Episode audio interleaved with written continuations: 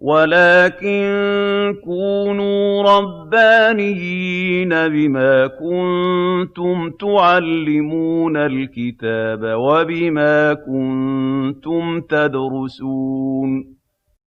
شيخ العمود وأهل العلم أحياء. شرح السلم المنورق في علم المنطق مع الشيخ أنس السلطان المحاضرة الرابعة. وقد انعقدت هذه المحاضرة يوم السبت. بتاريخ السادس والعشرين. من أغسطس عام 2017 من الميلاد. الموافق الرابع من ذي الحجة. عام 1438 من الهجرة. بعد صلاة المغرب بمدرسة شيخ العمود بحي العباسية محافظة القاهرة. اللهم صل على سيدنا محمد وعلى آله. اللهم صل على سيدنا محمد وعلى آله. اللهم صل على سيدنا محمد وعلى آله. المرة اللي فاتت آخر حاجة شرحناها كانت آه أنتوا كلكم قدرتوا تحصلوا على الكتاب ولا في حد لسه ما قدرش يحصل عليه؟ مش موجود بره؟ أستاذ عاطف؟ أستاذ عاطف بيصلي. غالبا بيصلي. طيب بعد الصلاة هنسال الله المستعان. المرة اللي فاتت وصلنا إلى الكلام عن أنواع الدلالة وقلنا إن الدلالة تنقسم إلى كم نوع؟ نوعين دلالة لفظية وغير لفظية عرفنا أن الدلالة تنقسم إلى لفظية وإيه؟ وغير لفظية وكل منهما ينقسم إلى ثلاثة إيه هي؟ عقلية وعادية ووضعية والدلالة غير اللفظية أيضا عقلية وعادية ووضعية طيب الدلالة غير اللفظية هل بيبحثها المنطق؟ ها؟ قلنا إن كل الدلالة غير اللفظية مش معانا. طيب الدلالة اللفظية العقلية أو العادية بيبحثها المنطق؟ لا المنطق بيبحث فقط الايه؟ الدلالة. اللفظية الوضعية. يوم يقول لي إن الدلالة اللفظية الوضعية دي تنقسم إلى ثلاث أقسام. دلالة اللفظ على ما وافقه يدعونها دلالة المطابقة. وجزئه تضمنا. وما لزم فهو التزام. يبقى الدلالة المطابقية والتضمنية والالتزامية. المطابقة والتضمن والالتزام. أستاذنا الكتاب بتاع الشيخ الجندي مش متوفر؟ كم حد محتاج الكتاب؟ واحد اثنين ثلاثة أربعة خمسة ستة سبعة ثمانية تسعة عشرة 11 12 شوف لنا 15 نسخة. ربنا يبارك فيك. أو اكد عليا كده قبل ما نخلص إذا كانوا متوفرين ولا لأ. ماشي آه ربنا يبارك فيك. شكرا. طيب يا جماعة صلوا على رسول الله. أستاذنا أستاذ عاطف معلش. كان في كتاب تاني مش متوفر. آه. إيه؟ أصول الفقه. أصول الفقه محتاجين منه شوية؟ ضروري. طيب قبل الدرس مش مش هنلحقه درسنا لحد. بكرة. مش هنلحقه. طب ملزمه أصول الفقه المبادئ العشره سهلة. طيب تكتب معايا الحاجات دي؟ ضروري. الملزمة والكتاب و... وكتاب عظه الناشئين. محتاجين منه كمية. النهارده طلبوه ما لقوهوش. أنا سألت أكتر من مرة. خلص. خلص. خلص. فشوف لنا منه حاجة. معلش بالمرة حاجة تانية درو... حد معانا في دروس تانية محتاجين فيها كتب؟ الفقه المنهجي؟ طيب خلاص الفقه خلاص موجود خلاص الفقه المنهجي موجود راجع المكتبه بس. لا في درس في كتاب تاني كان خلص في درس من الدروس وقلنا عايزينه. آه دكتور جيكل أنستر هايد الرواية. الرواية. خلاص توكلنا على الله. شكرا جزيلا. بعد العيد ولا بكرة؟ بكرة؟ طيب بكرة إن شاء الله. يلا نرجع تاني بقى صلوا على رسول الله. أي حد عنده أي طلبات تانية؟ أنت عايز شاي؟ قهوة نسكافيه؟ مفيش شاي آه معلش الله المستعان. جزاكم الله خيرا كثيرا. بنقول إحنا المرة اللي فاتت كان حد بيقول لي في حاجة ما فهمهاش من المرة اللي فاتت. إيه هي؟ الدلالة كلها على بعضيها؟ مش معقول. طيب صلي على النبي. يعني إيه دلالة يا ولاء؟ دلالة يعني إشارة. في حاجات لما بتحصل بتشاور لي على حاجة. بمعنى لما بسمع صوت الصوت ده بيشاور على حاجة. إيه المعنى اللي بيجي في بالي لما بسمع الصوت؟ الصوت ده إشارة. بتشير إلى إيه؟ بتشير إلى مجموعة حاجات. بتشير إلى إن في بني آدم بيخبط. أهو شايفين؟ الصوت ده. يشير إلى معنى. الإشارة الحمراء والخضراء والصفراء في المرور. تشير إلى معنى. الحاجات دي إشارات. ماشي؟ كده.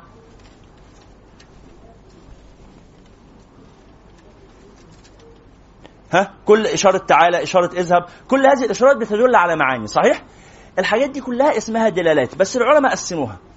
قال إنه فيه إشارات بتكون بالألفاظ وفي إشارات بتكون بدون ألفاظ. إشارات بتكون ألف... بدون ألفاظ زي دي كلها ما فيش لفظ صح؟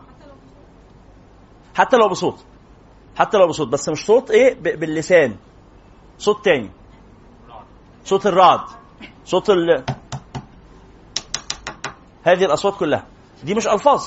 ما يتقالش عليها ألفاظ مش كلام ليست كلاما ماشي كده؟ كل دي أنواع دلالات خلاص؟ لما حد واحدة نلاقي بنت مثلا من زميلاتنا جت في يوم هي بتلبس عادي جيبه وبلوزة جت في يوم لابسة أسود.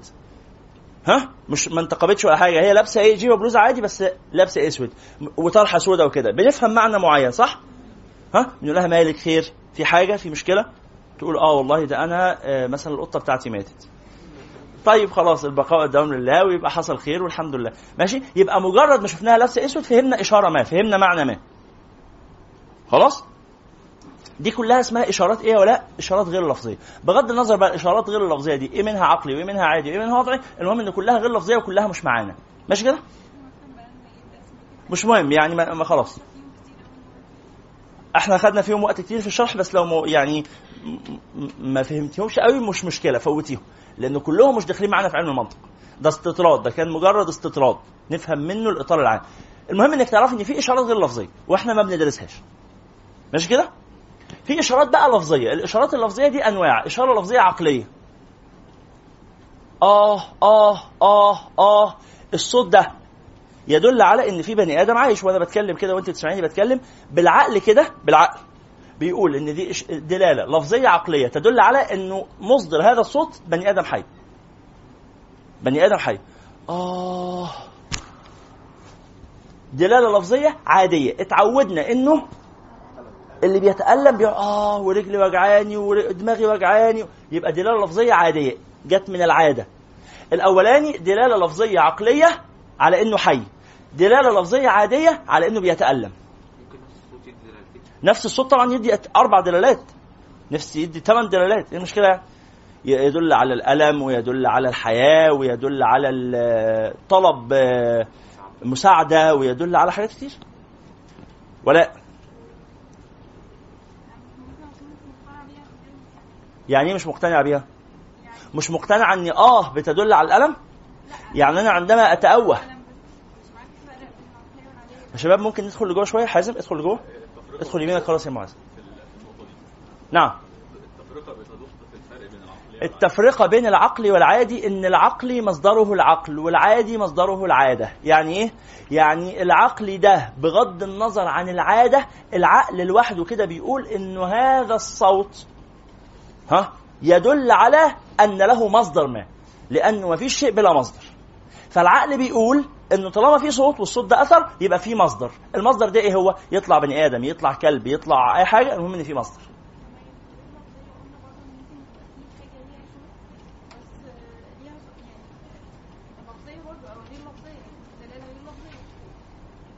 أيوه دلالة غير لفظية؟ صح. لما أسمع صوت البرق بعرف صوت البرق ده هل هو لفظ ولا ليس لفظا؟ ليس لفظا. صوت البرق يدل إن في حاجة جابت الصوت ده صح؟ تبقى دلالة غير لفظية عقلية. صوت الآه دلالة لفظية عقلية. هي هي بالظبط. كلاهما صوت بس الفرق إنه صوت الب... صوت الرعد ليس ليس لفظا وصوت الآه لفظ. بس كلاهما بيدلوا على نفس الحاجة. إيه هي الحاجة اللي بيدلوا عليها؟ إن هذا الصوت له مصدر. بس كده. مقتنع بده؟ مقتنع. لحظة يا عبد البديع. مقتنع إنه أي صوت لازم له مصدر ولا في صوت يبقى بلا مصدر؟ أي صوت ليه مصدر صح؟ بنقول بقى إن الصوت ده نوعين يا إما الصوت ده لفظ يا إما الصوت ده ليس لفظا. فلو الصوت ده لفظ هيدل هذا الصوت اللي هو اللفظ لفظ الصوت ده هيدل على أن له مصدر فتبقى دلالة لفظية عقلية. ولو الصوت ده ليس لفظا هتبقى دلالة غير لفظية عقلية. فهمتيها دي؟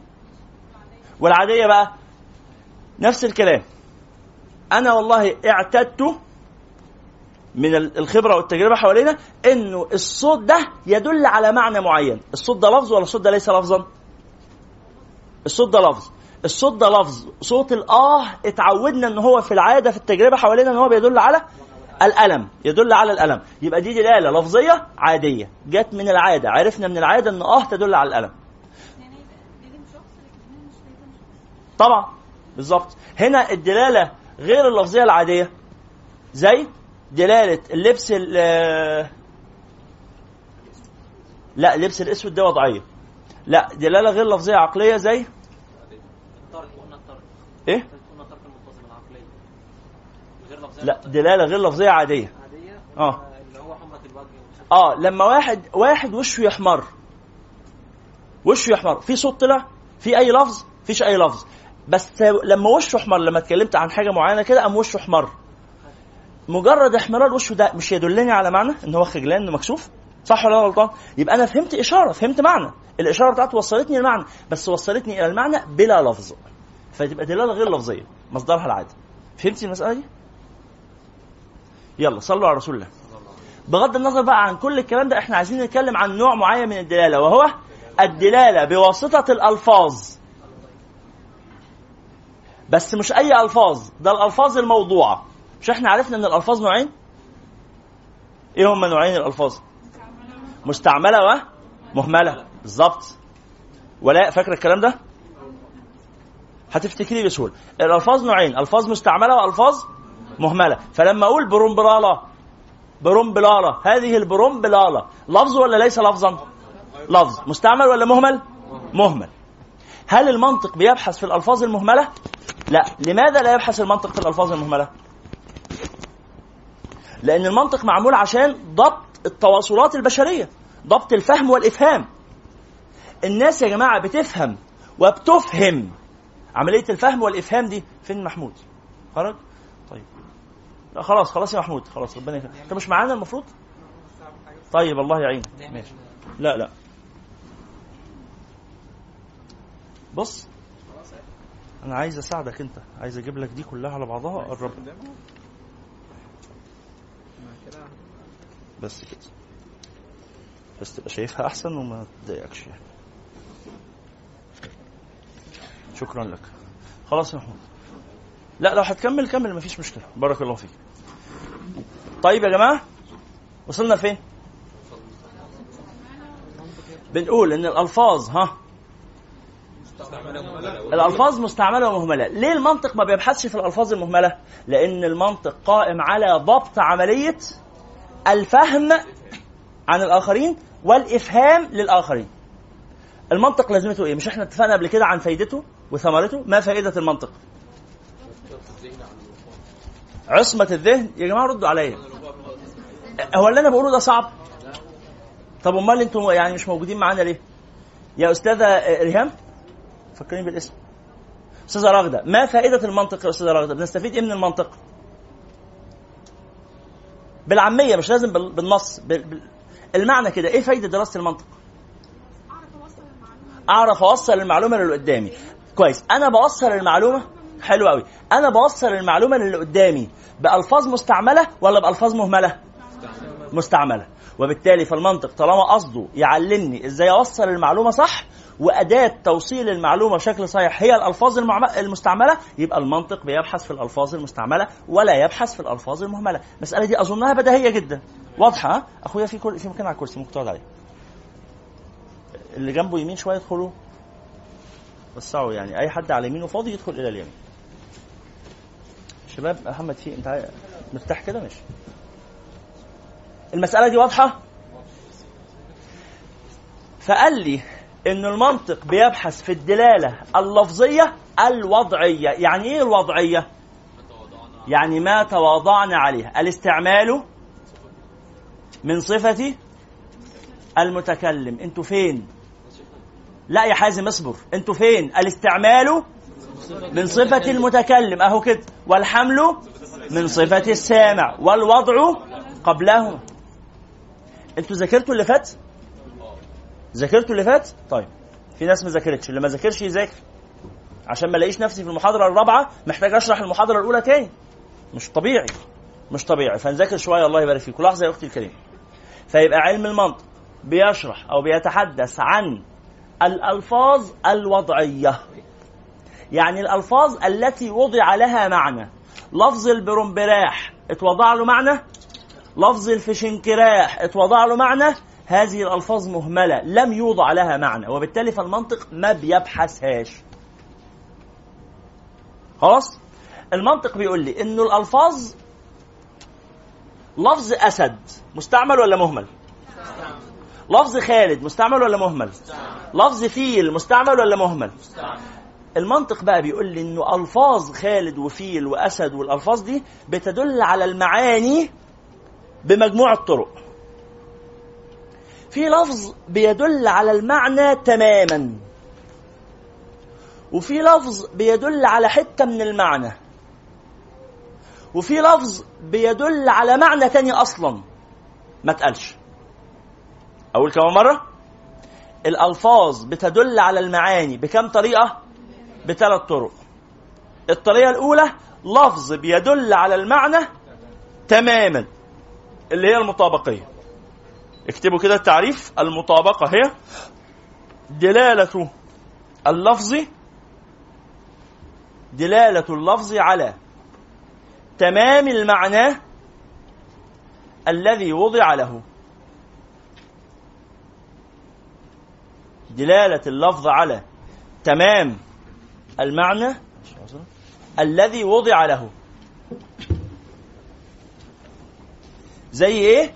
زي دلالة لفظ إنسان مش إنسان ده لفظ مستعمل ولا لفظ مهمل؟ إنسان ده لفظ مستعمل. يبقى دلالة لفظ إنسان على الحيوان الناطق. في حيوان معروف من الحيوانات الموجودة في الدنيا له سمة مميزة. إيه السمة المميزة؟ الناطقية. يعني إيه ناطق؟ كلمة ناطق معناها مفكر. وحيوان معناها حي. الحي المفكر الكائن الحي المفكر مين هو؟ الإنسان صح؟ يبقى الإنسان حي مفكر حيوان ناطق. يبقى لفظ إنسان بيدل على البشر بالمطابقة ولا المعنى بعيد عن بعضه شوية؟ بالمطابقة. دلالة اللفظ على تمام المعنى الذي وضع له. هل في سؤال في هذا؟ في الحتة دي بس لوحدها. يا ولاء الحتة دي واضحة؟ لا إيه؟ اقعد يا سلمى اتفضل ولا لو سمحتي هاتي لي آه كوباية. هتقومي تجيبي إيه دلوقتي؟ كوباية. كلمة لفظ لفظ كوباية بيدل على معنى صح؟ البتاع اللي هناك ده اهي. أهي. هذا الشيء هو المعنى. ولا يوجد لفظ يدل عليه. لسه إحنا لسه ما اخترعناش اللغة. إحنا لسه هنخترع اللغة وإحنا قاعدين دلوقتي. ماشي؟ فهذا الشيء معنى المعنى موجود ومفيش لفظ بيدل عليه. فاكر قانون الوضع لما شرحناه؟ قانون الوضع شرحناه في المحاضرة الكام قانون الوضع لا شرحناه طبعا. شرحناه طبعا في المحاضرة الثانية. في المحاضرة الثانية لما قلنا الاستعمال من صفة المتكلم والحمل من صفة السامع والوضع قبلهما هو ده قانون الوضع وشرحناه في المحاضرة الأولى. طيب لا فصلنا فيه. فصلنا فيه. لما وقفت وقلت بتاع اللي بره وقعدت أعمل الحركات العبيطة دي. فصلنا فيه. مش وقفت أنا كان في معنى في ذهني مش عارف أعبر عنه. مش فاكرين الألم اللي أنا كنت بعاني منه ده؟ الشجرة. بس أنا ما كنتش عارف هي اسمها إيه. فقعدت أقول مش عارف ما عنديش لفظ. عندي معنى وما عنديش لفظ. أهي المعنى هو موجود. شايفينه؟ بس ده اسمه إيه؟ حد فيكم عارف؟ كلكم مش عارفين. صح؟ أنتوا معايا ولا لأ؟ كلكم مش عارفين يبقى المعنى موجود ولا يوجد لفظ يدل عليه. قمنا عملنا إيه؟ جبنا لفظ ووضعناه على المعنى لزقناه على المعنى.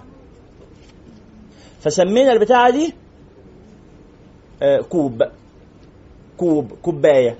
فبقيت لما أقول كوباية لفظ كوباية حتى وهي مش موجودة. حتى لو المعنى مش موجود أهو. لما أقول كوباية إيه اللي يحضر في ذهني؟ المعنى.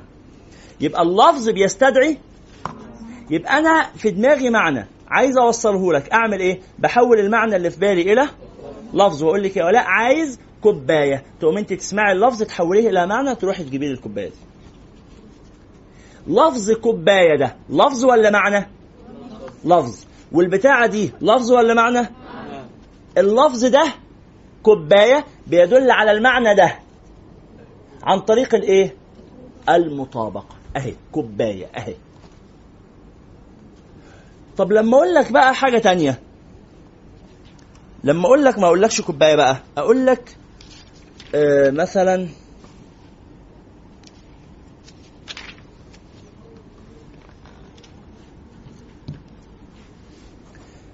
ولاء عايز كوباية. تقوم ولاء تفهم من كلمة عايز كوباية دي مش تفهمش الكوباية دي بقى. ده تفهم حتة من المعنى. فتفهم إن الكوباية دي اللي هي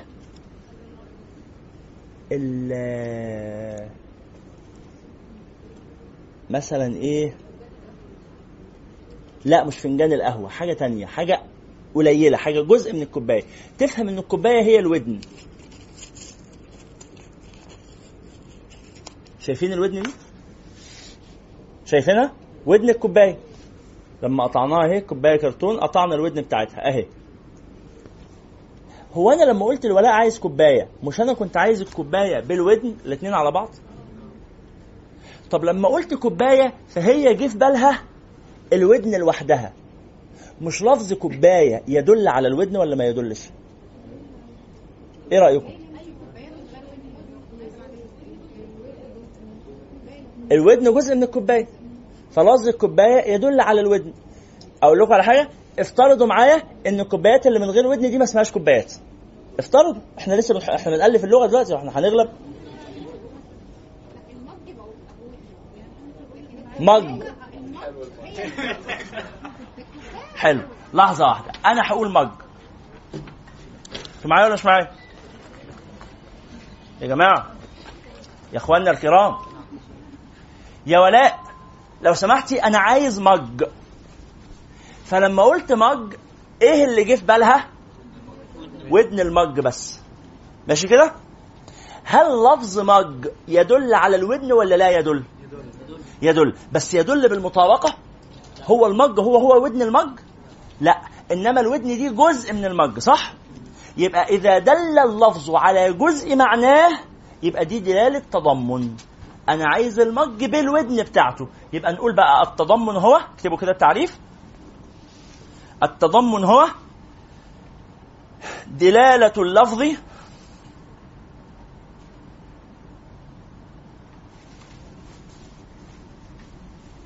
دلالة اللفظ على جزء معناه. دلالة اللفظ على جزء معناه. مفهوم الدلالة دي؟ ولا فهمتيها؟ الجميع. حد عنده أي سؤال؟ عصام. بيفهم بجزء معناه؟ لا أنت أنت لما قلت اللفظ فهمت المعنى وخدت بالك من جزء المعنى رأيت جزء المعنى. فاللفظ يدل على حتة من المعنى من طريق التضامن يدل على المعنى كله اجمالا ويدل على جزء. أقول لك أقول لكم مثال تاني؟ أقول لكم مثال تاني. لما أقول لواحد صاحبي يا محمد اذهب فقل لطلاب المنطق أني أحبهم. فجه قال لعصام يا عصام أنس يحبك. هو لما قلت له أنا أحب طلاب المنطق وهو جه في باله إن أنا بحب عصام. مش عصام جزء من كل فعصام جزء المعنى. أنا لما قلت لأخويا اسم حضرتك؟ لما قلت لأخويا عبد الرحمن أنا أحب طلاب المنطق فهو فهم إن أنا بحب عصام. قام عمل إيه هنا؟ قال إن اللفظ بدل ما بيدل على كل معناه هو صح بيدل على كل معناه لكن أنا بقى حراعي إن هو بيدل في وسط ما هو بيدل على كل معناه بيدل كمان على جزء معناه. يبقى اذا أنس بيحب عصام فهمتوا المسألة دي؟ اتفضل. حاضر. لحظة طيب هو العكس مش ممكن يحصل يعني مثلا لو من الباب ده ف- فانا قصدي ان أنا ان هو يد- هيدخل الاوضه ديت هيفتح الباب ويدخل الاوضه هل ده آه، أنا ما فهمتش. إيه المشكلة لما تقول له ادخل من الباب؟ ده حصل إيه؟ الباب جزء من الأوضة. الباب جزء من ال- صح؟ قصدي إن معنى المعنى إن هو يدخل الأوضة بس هو دخل من الباب بس. نفس الكلام. هو هو مش العكس ولا حاجة. ده هو هو اللي إحنا بنقوله. لما أقول يا جماعة ولع في الأوضة. ولا بلاش. بقول نظف الحجرة. خليها أحسن تبقى بدل ما تولع نظف. يبقى التعمير أولى من التدمير. فأقول لك لو سمحت نظف الحجرة أو عطر الحجرة. مش انت بتفهم انه عطر الحجرة دي معناها عطر كمان الكرسي اللي هيقعد عليه الزملاء الطلاب؟ لأن الكرسي بتاع الزملاء هو جزء من الحجرة. فأنا لما أقول لك عطر الحجرة ويجي في بالك تعطير الكرسي يبقى كلمة عطر الحجرة دلت على تعطير الكراسي التي في الحجرة. بأنهي طريق من طرق الدلالة يا أسحار؟ تاني جملة معلش. عشان آه، أختك اللي جنبك شغلاك. جملة اسمعوا الجملة. جملة عطر الحجرة تدل على تعطير الكراسي التي في الحجرة عن طريق الدلالة التضمنية ولا الدلالة الالتزامية ولا الدلالة المطابقية. إيه رأيكم؟ إيه رأيك يا أسحار؟ التضمنية صح. كلمة أنا عندي كلمة وعندي معنى. إيه اللفظ؟ إيه اللفظ اللي أنا قلته؟ عطر الحجرة. ده اللفظ. إيه المعنى اللي عصام هيفهمه من اللفظ ده؟ عطر كراسي الحجرة. أو ستاير الحجرة. أو أي حاجة. أو حائط الحجرة أو باب الحجرة أو مراوح الحجرة إلى آخره. ماشي؟ أو أحذية الحجرة إلى آخره. مش لازم بقى تفضل تقول لي أو كذا ما خلاص خلصنا بقى. أو طلاب الحجرة أو حجرة أو مكت الحجرة أو سبورة الحجرة خلصنا. خلصنا. خلاص؟ صليتوا على رسول الله؟ لحظة واحدة. فأنا عندما قلت قلت كلمة واحدة جملة واحدة هي إيه؟ هي إيه؟ لما هو يفهم من هذه الجملة إنه مطلوب تعطير الكراسي. الفهم اللي فهمه ده غلط ولا صح؟ صح. صح بس تام ولا ناقص ناقص؟ طب متضمن في اللي أنا قلته ولا غير متضمن؟ متضمن. يبقى هذا اللفظ يدل على هذا المعنى عن طريق التضمن لأن هذا اللفظ يشمل هذا المعنى ومعاني أخرى. إيه المعاني الأخرى المشمولة بهذا اللفظ؟ عطر. ما كان وحش من شوية أنتوا عايزين دلوقتي. بقيت بقى الحاجات نوافذ وطلاب. هيعطر الطلاب؟ ماشي. والستائر. لو جه في باله كل ده تبقى مطابقية. طبعا. لو جه في باله الحجرة كلها بكل ما فيها تبقى مطابقية. تمام. نعم. حاسة إن ده إيه؟ مش منطقي؟ ليه بقى؟ لحظة. واحدة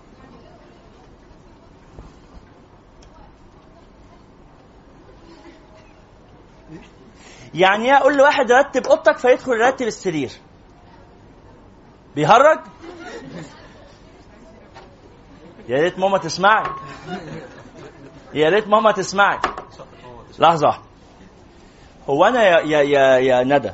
لما أقول لابني أو بنتي الصغيرين كده زي حالاتك يا أستاذة ندى لو سمحتي يا بنتي ال- ال- ال- الطيبة ادخلي بعد إذنك رتبي حجرتك.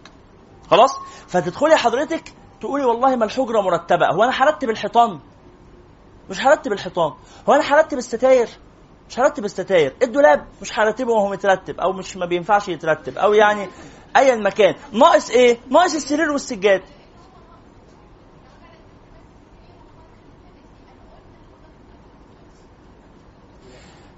أيوه. لو أنت أثناء ما أنت بترتبي السرير ينفع تقولي على نفسك إن أنت بترتبي الأوضة؟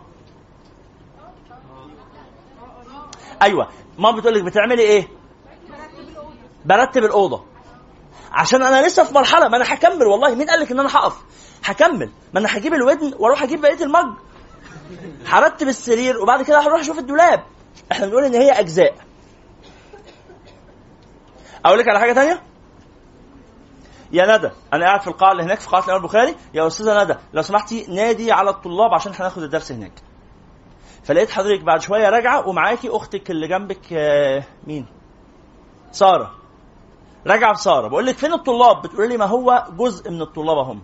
وهروح أجيب لك الباقيين. وقعدت تروح تجيبهم واحدة بواحدة عشان منطورين وكل واحدة في مكان بتشرب شاي وبتاكل حاجة ومتوزعين في أرجاء المدرسة. وانت بتجمعيهم. انت دلوقتي بتقومي بالعمل ولا لا تقومين بالعمل؟ تقومين بالعمل. بس بس دلالة كلمة اطلبي لي الطلاب تدل على اطلبي لي سارة واطلبي لي هدى واطلبي لي نهى واطلبي لي أسماء واطلبي لي حس- حسام واطلبي لي خالد واطلب... تدل على اطلبي لي كل دول صح؟ فأنت فهمتي من اطلبي لي الطلاب اطلبي لي مجموعة الطلاب فبدأت تنفذي الأجزاء. فكلمة اطلبي لي الطلاب هل تدل على اطلبي لي أسماء ولا لا تدل؟ تدل صح؟ لأنه أسماء جزء من الطلاب. اطلبي لي الطلاب تدل على إنك تطلبي لي اسحار ولا لا تدل؟ تدل لأن اسحار جزء من الطلاب. فيبقى كلمة اطلبي لي الطلاب تشمل ناس كتير. من ضمنهم؟ سريع من ضمنهم؟ عصام الجزء. من ضمنهم؟ عبد الرحمن. وهكذا. نعم يا ندى. أيوه أيوه. بس مش لازم يجوا فجأة. هو أنت هتعلمي كل الطلبة وتجيبيهم في في مرة واحدة ولا ممكن تجيبيهم على أجزاء؟ ده ده هو ده. نعم. آه، سؤالي بقى يا شيخ إن ال- هم، قول معاك. ال- الكل كان الكل دلوقتي دل على جزء. يعني مثلا الحجرة دلت على إن السرير ده جزء منها أو أنا فهمت منها إن هو إن أنا هرتب السرير. مش حاجة. آه، يعني لما لما مثلا عطر الحجرة عطر الكل يدل على الجزء آه طبعا طبعا. آه؟ خلاص العكس الجزء بقى هل العكس ده ممكن يحصل؟ هل العكس الجزء يدل على الكل؟ آه في البلاغة بقى. بيقولوا لنا في البلاغة إنه ممكن يحصل. ممكن تطلق الجزء وتريد الكل وده يبقى اسمه مجاز. مجاز مرسل. علاقته الايه؟ الجزئية. إطلاق الجزء وإرادة الكل. زي قول الله سبحانه وتعالى آه لا. آه آه, آه العكس. دي, دي, دي الكلية. ده أطلق الكل لانهم لا يضعون الأصابع إنما يضعون الأنامل. لكن لا لما أقول عتق رقبة هل أنت بتعتق الرقبة لوحدها ولا البني آدم على بعضه؟ فيبقى أطلقت الجزء اللي هو الرقبة وأردت الكل اللي هو الجسم كله. آه موجود. يظل ده منطقي مجازا. بالظبط. نعم معنى كده لما أنا قلت مثلا عطر الشجره فانا عطرت الكراسي بس أو عطرتها كلها مش كده توقف دلاله منطقيه أو تضمنيه على حسب ادراك أنا يا جماعة أنا هسأل سؤال لفظ عطر الحجرة هل يشمل تعطير الكراسي ولا لا يشمله؟ دلالة لفظ عطر الحجرة على تعطير الكراسي دلالة إيه؟ تضمنية دلالة لفظ عطر الحجرة على تعطير الستاير دلالة إيه؟ دلالة لفظ عطر الحجرة على تعطير كل الحجرة دلالة إيه؟ مطابقة بس كده؟ مفهومة؟ لسه في حد عنده مشكلة؟ أستاذ راغدة ها مفهومة أكيد؟ ولا؟ مفيش بس. لحظة واحدة هنيجي للبسات كمان شوية. حتة حتة. اللي قلته ده مفهوم؟ أستاذتنا اتفضلي.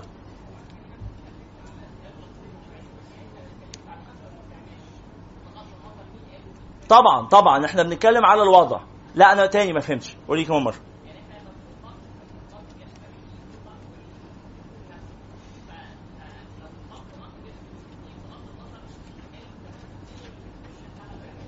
آه لا ما إحنا بنتكلم هنا من حيث اللغة مش من حيث إرادة المتكلم ولا فهم السامع لأنه ممكن يكون المتكلم لغته ضعيفة أو السامع لغته ضعيفة.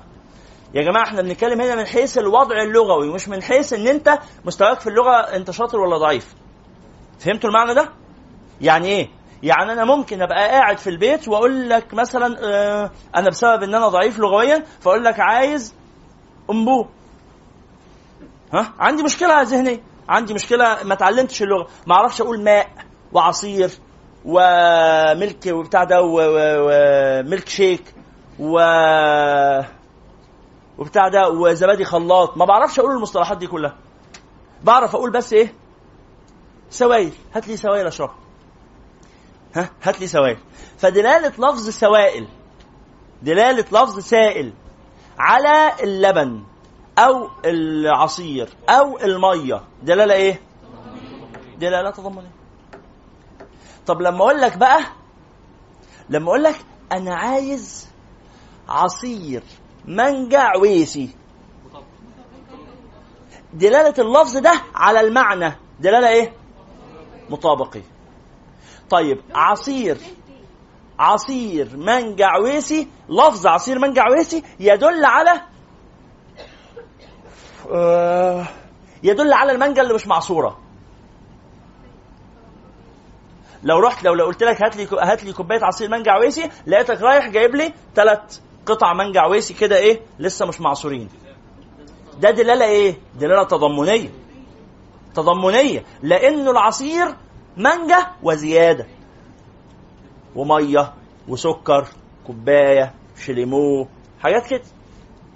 فأنت عندما أتيتني بجزء العصير اللي هو المانجا أنت عملت مهمة بس لسه مهمتك ما خلصتش عشان ندى هتقول لي أنت ما خلصتش حاجة. أيوه طبعا مش هدفع حاجة.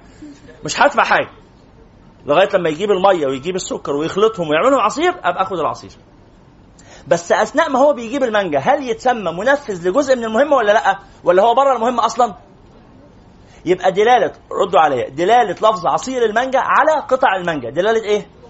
تضمنية. ليه؟ لأن قطع المانجا جزء من عصير المانجا.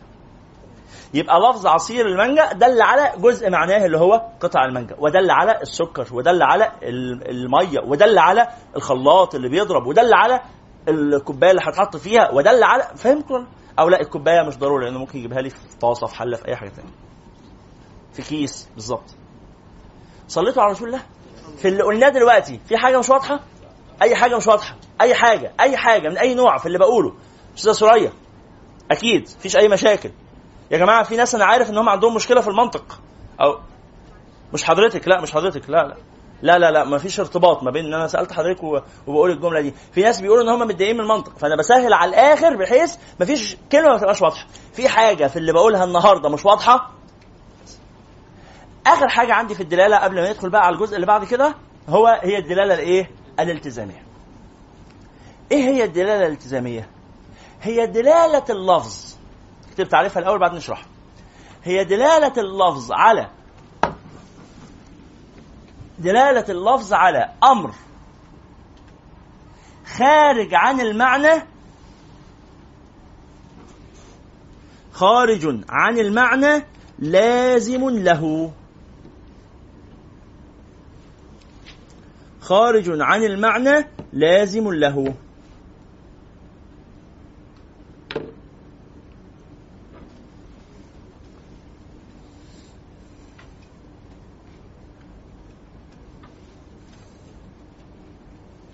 صليتوا على رسول الله؟ يعني إيه؟ يعني لما أقول. ل... ل... أنا بطلب حاجتي من مين؟ من محمود. يا محمود لو سمحت بعد إذنك. هات لي آه... أربع كوبايات مية. إيه المعنى اللي هيتفهم؟ أو لما أقول له هات لي كوبايتين مية إيه المعنى اللي هيتفهم؟ أهو. ده المعنى. شايفين؟ ما اللفظ الذي يدل على هذا المعنى؟ كوبايتين مية. فلفظ كوبايتين يدل على المعنى ده صح؟ بس بيدل على معنى تاني ما اتقالش أصلا. يدل على ان أنا عطشان. عايز أشرب. أو يدل على ان أنا هعمل تجربة. أنت إزاي بتيجي في بالك الفكرة الافكار دي؟ أنت إزاي يعني؟ بتجيبها إزاي؟ أو إن أنت هتولع في نفسك أو إن أنت مكتئب مثلا هتشرب سم وعايز تبلع وراه المية. يعني فكر كده إزاي؟ بره الصندوق ده ده ده كسر الصندوق. ده بره الكوباية ده دمر كل حاجة. الشاهد على إنه مثلا على إنه في اتنين هيشربوا. أو على إن لو أنا لوحدي اللي هشرب يبقى أنا عطشان قوي. كل دي معاني صح؟ أكيد طالما أنت عايز كوبايتين يبقى أنت عطشان قوي. أو أنت وحد تاني هيشرب معاك. أو أنت هتعمل تجربة. أو أي فكرة من الأفكار العبقرية دي. تمام كده؟ في أي مشاكل؟ صليتوا على رسول الله؟ صلى الله عليه وعلى آله. بس انت بتعرف طالما قلت لك هات لي كوبايتين مية بتعرف الحاجات المعاني التانية دي كلها بالعقل ولا بالتجربة؟ يعني العقل بيفرض إن طالما قلت عايز كوبايتين يبقى لازم أكون عطشان قوي؟ مش لازم صح؟ دي كلها احتمالات وبعرفها من التجربة يبقى دي مش معانا. فقال لي بقى دلالة اللفظ على ما وافقه يدعونها دلالة المطابقة وجزئه تضمنا وما لازم فهو التزام إن بعقل التزم. الدلالة الإيه؟ الالتزامية العقلية. يبقى نعرف هنا إنه الالتزام نوعين.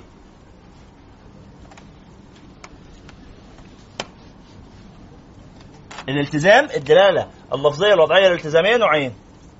عقلية وإيه؟ غير عقلية. واضح؟ غير العقلية دي هل تدخل معانا في المنطق؟ طبعا لا. دي حاجة من العادة والعرف والتجربة وبتاع مالناش دعوة. يبقى إحنا بنتكلم عن الدلالة. بصوا كده معايا الخريطه بقت عاملة إزاي؟ الدلالة اللفظية الوضعية الالتزامية العقلية. يا سلام. خلصناه خلاص. بتكلم دلوقتي عليه معانا طبعا آه. لحظة يا يارا معلش. اسمعوني كده في السؤال ده. يا محمود هات لي هات لي يا محمود بعد إذنك كوبايتين مية. المعنى ده لما أقول له هات لي كوبايتين مية لفظ كوبايتين يدل على المعنى ده صح؟ ويدل على حاجة تانية. بالعقل.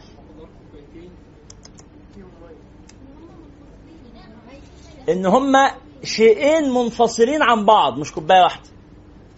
مش لازقين في بعض مش شيء واحد دول شيئين منفصلين. فلفظ كوبايتين يدل على التمايز. التمايز إن هما حاجتين غير بعض منفصلين. أدي كوباية وأدي كوباية. الدلالة دي دلالة عقلية ولا مش عقلية؟ عقلية. لأنه الشيء الواحد ما بيتعدش مرتين. أنا كم واحد؟ واحد بس. واحد بس. فما ينفعش وانت بتعد تعدني مرتين حتى لو أنا تخين حتى لو أنا رفيع. وبالتالي فهل ينفع ردوا عليا كده هل ينفع محمود يروح يجيب لي كوباية مية كبيرة قوي ويقول لي بدل الكوبايتين ينفع؟ ندى ينفع؟ لا. ليه ما ينفعش؟ لأنه لفظ كوبايتين يدل على حاجتين متمايزتين. صح؟ لا. لا لا يبقى غلطان. يبقى ما نفذش المطلوب. لأن أنا قلت له أنا عايز كوبايتين اتنين عدد اتنين كوب. ماشي كده؟ لحظة واحدة. لحظة واحدة. الصوت لو سمحت. فلو راح جاب لي إزازة ولا راح جاب لي كوباية واحدة كبيرة يبقى ما نفذش المطلوب. طب أقول لكم على حاجة كمان؟ بس تركزوا معايا لوجه الله. محمود! هات لي كوبايتين مية. هو مش لفظ كوبايتين ده يدل على البتاعتين دول؟ عن طريق التضمن. ويدل على البتاعة دي لوحدها؟ آه لا لا لا. يدل على البتاعتين دول عن طريق المطابقه ويدل على دي لوحدها عن طريق التضمن. ويدل على حاجة بره الاثنين دول. اسمها الزوجية. مش اتنين ده عدد زوجي صح؟ العدد الزوجي ده عارفين يعني إيه مفهوم العدد الزوجي؟ العدد الزوجي الذي يقبل القسم على اثنين. عدد زوجي. الاثنين ده عدد زوجي ولا عدد فردي؟ عدد زوجي. هو مفهوم العدد الزوجي جزء من حقيقة الكوبين؟ هل هو جزء من منه؟ يعني أنا لما أقول له هات لي كوبين بقول له هات لي عدد زوجي من ال من الأكواب؟ بقول بقول له كده؟ بقول له هات لي عدد زوجي من الأكواب ولا بقول له هات لي كوبين بس؟ بقول له هات لي كوبين ما بقولوش هات لي عدد زوجي من الأكواب. بس أنا لما بقول له هات لي كوبين هو بيفهم لوحده إن أنا عاوز عدد زوجي من الأكواب. بس عدد زوجي من الأكواب ليس هذا هو ما طلبته. ده معنى هو فهمه. بس المعنى اللي هو فهمه لازم للمعنى الذي طلبته. مرتبطين ببعض. طالما كوبين يبقى عدد زوجي. على طول. بس أنا ما طلبتش عدد زوجي. أنا طلبت كوبين. فينفع بقى لما هو يجيب لي كوبين أقول له لا أنا مش عايزهم عدد زوجي؟ ينفع؟ ما ينفعش. ليه؟ لأنه العدد الزوجي ده أي نعم هو خارج عن الم- المنطوق خارج عن المعنى لكنه لازم له. لازم. كوبايتين يبقى عدد زوجي على طول. فهمناها دي؟ يبقى أنا عندما أقول للأستاذة يارا كيف حالك؟ ماشي؟ أقول مثلا أقول لها يا أستاذة يارا بعد إذنك آه آه أو أقول لكم رأيت أمس يارا تحضر الدرس. هذا الخبر ان أختنا يارا كانت تحضر الدرس امبارح مثلا. يتضمن إيه؟ يتضمن معنى. إيه هو؟ إنه يرى بتحضر الدرس. ده معنى. وجود يرى جوه الدرس ده المعنى. ما اللفظ الذي يعبر عن هذا المعنى؟ يرى تحضر الدرس أو يرى حضرت الدرس. يبقى عندي فعل أو معنى وعندي أنتوا معايا ولا لا؟ ما تردوا طيب. عندي معنى وعندي لفظ يدل على يبقى المعنى حاجة واللفظ الذي يدل على المعنى حاجة تانية. فالمعنى اللي هو في الذهن أو في الواقع. فعندما قلت إن يارا حضرت الدرس أمس هذا دل على ماذا؟ بطريقة تضمن عارفين لما أقول لكم دل على حاجة المفروض ما تردوش عليا. ليه؟ هو دل على معنى في الأذهان. فهمتوا دي؟ أنتوا فهمتوا معنى. ما تعبرش عنه الأول تفهموا يارا حضرت الدرس فهمتوا معنى؟ المعنى اللي فهمتوه ده مطابق للواقع. دي دلالة مطابقية. وكمان لما أقول لكم يارا حضرت الدرس ده بيدل عن طريق بطريقة تضمن إنه يارا كانت كانت في برج التطبيقيين مثلا. أو كانت في شيخ العمود لأن هي بتحضر دروسها في شيخ العمود. ده مش جزء من المقصود لأنه هي حضرت الدرس ده حاجات كتيرة. ده نزلت من البيت وركبت مواصلات و... ومشيت في الطريق وانط... وركبت الأسانسير. مش هي عملت الحاجات دي كلها؟ بس أنتوا بتفهموا حتة بس أو يخطر في بالكم حاجة معينة إن هي امبارح رازت الشيخ. أو الشيخ كان بيرازيها. عارفين المرازاة؟ لا تعرف المرازاة؟ شبه اللي بيعملها عبد البديع كده. شايف عبد البديع؟ أهو ده بيرازيني وأنا برازيه نقعد نرازي في بعض. صليتوا على رسول الله؟ لما تعرف إنه يارا حضرت الدرس امبارح تفهم بالتضمن كده. محمود أتعبك؟ تحط ده على الشاحن. شكرا لك. تفهم بالتضمن إنه يارا أو مثلا إيه مع حضورها للدرس آه كتبت.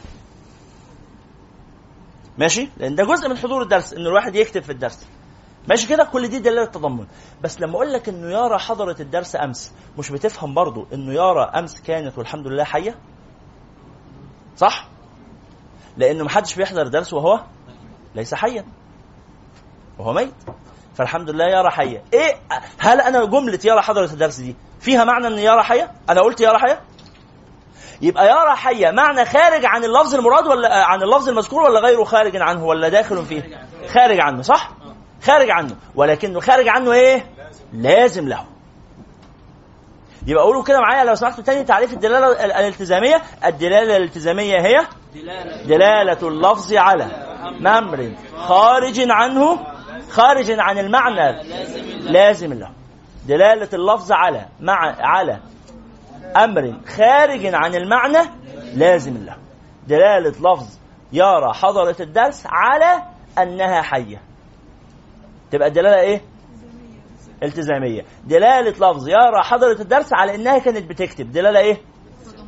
تضمنية. دلالة لفظ يرى حضرة الدرس على إنها آه حضرت الدرس فعلا. ده إيه؟ مطابقة. يبقى في دلالة مطابقة ودلالة تضمن ودلالة إيه؟ التزام.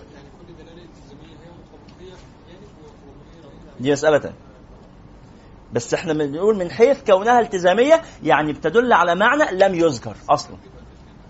خارج عن المعنى المراد. بس لازم له. نعم.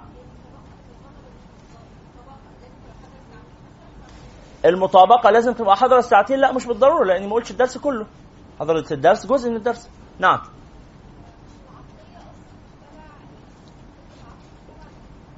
لا. العقل هنا مش هو العقل هنا يا يارا العقل هنا ده نوع الالتزام. يعني الالتزام عقلي.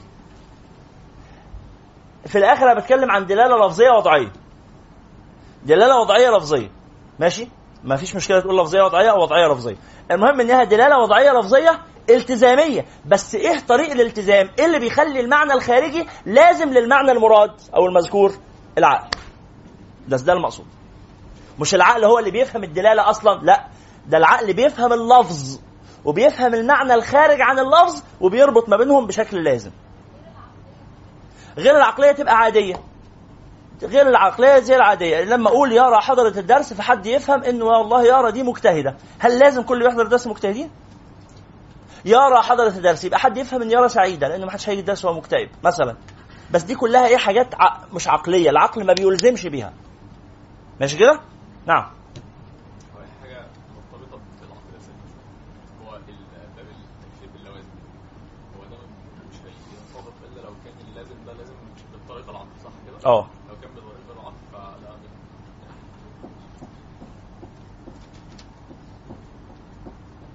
لا غلط. مش صح. حتى بالالتزامات العادية. حتى باللسان العادي طيب صلوا على رسول الله. صلى الله عليه وسلم. إحنا كده خلصنا الدلاله بس بعد كده بقى بيقول لي الدلالة الالتزامية العقلية دي نوعين. ها؟ بص كده هنا. الدلالة الالتزامية العقلية نوعين. إيه هما ظاهر وغير ظاهر.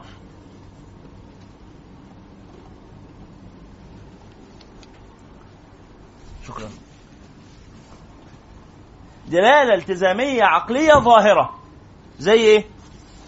يرى حضرة الدرس دلت على إنه يرى حية دلالة التزامية عقلية ظاهرة صح ولا إيه؟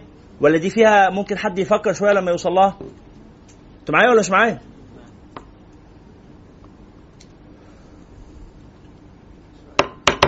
لحظة واحدة يا إخواننا الكرام لما أقول يرى حضرة الدرس فالناس تفهم إنه طالما حد درس يبقى كانت حية دي دلالة لفظية وضعية التزامية عقلية ظاهرة ولا غير ظاهرة؟ ظاهرة. صح ولا أنا غلطان؟ في حد معترض؟ الوشوش وهي قاعدة؟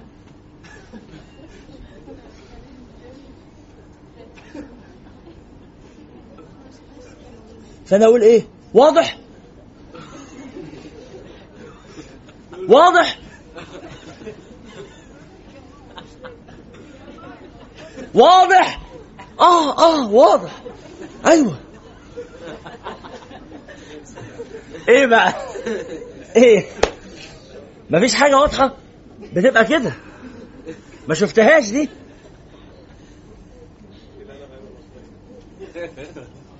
أيوه الحركة دي. مش دي دلالة برضو تدل؟ تدل. بس دلالة إيه؟ غير لفظية. تدل دلالة غير لفظية. عقلية ولا عادية ولا وضعية؟ عادية. على نحن فاهمين. الله يفتح عليك يا منطقي. يا نبيه أيوه تدل دلاله غير لفظية عادية على إن إحنا فاهمين. العادة كده إن إحنا لو نبقى فاهمين بنبقى عاملين كده. ده إيه؟ ده دهشة الانبهار والسعادة. مفهوم مفهوم. صليت على رسول الله؟ صلى الله عليه وعلى آله. لحظة. لا بس برضو الحمد لله أنا سعيد إن أنتوا برغم ال- ال- الانطباعات دي بس يعني إيه ال- المعنى العام أظن واصل يعني. أظن المعنى العام واصل. طيب في أي سؤال في التفصيل اللي إحنا قلناه؟ حاضر. اتفضلي ولاء. هو أنا وجهة لو هي جزئيه آه، وأنا فهمت منها حاجة كليه يبقى إيه دي معناها يعني إيه يعني أنا مثلا حضرتك قلت زي لو مثال المام بتاع الكوبايه أنا فهمت مثلا الوزن بتاع ال- الكوبايه فدي تبقى تضامن طيب أنا لو حضرتك مثلا ذكرت الوزن بتاع الكوبايه ما ذكرتش مثلا بس أنا فهمت معناها ان حضرتك آه شوفوا شوفوا شوفوا السؤال ده. شوفوا السؤال ده. لو أنا قلت لو سمحت يا أستاذ محمود هات لي ودن الكوباية. فأنا قلت الجزء. فهو فهم إن أنا أقصد الكوباية كلها. فراح جاب لي الكوباية كلها. دلالة لفظ ودن الكوباية على الكوباية. دلالة إيه؟ التزامية. ليه التزامية؟ لأنه لا تكون هناك أذن للكوباية إلا إذا كانت هناك كوباية. عتق الرقبة. نفس الكلام. عتق الرقبة. لن تكون هناك رقبة إلا إذا كان هناك إنسان. فلما أقول لك اعتق رقبة فهذا يدل على عتق الإنسان كله. دلالة التزامية. دلالة التزامية. لكن لحظة. الصوت الجانبي. هتشوشوا بعض ومش هتفيدوا بعض. فلما أقول لك أعتق رقبة يبقى أنا أدل بطريق التضمن بطريق ال- ال- المطابقة على بطريق الأول بطريق المطابقة على الرقبه اهي. وبعدين بطريق التضمن على الأوراق والعروق وال- والشرايين والأوردة والحاجات دي. وبعدين بطريق الالتزام على الجسد كله بقى. لأن الرقبة لا تكون إلا في جسد ولا يمكن عت- عتق عتق الرقبة لوحدها. تعتق بالجسد كله.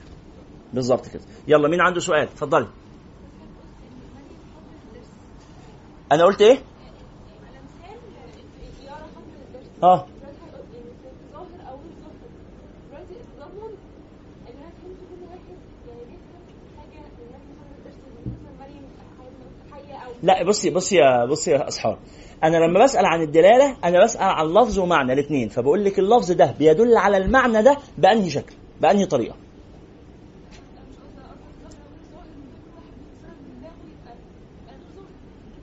إيه؟ لا لا لا. لا مفيش إنسان ابدا خالص في الدنيا لو قلت له إنه يارا امبارح حضرت الدرس ممكن يفهم ابدا إن يارا كانت ميتة امبارح.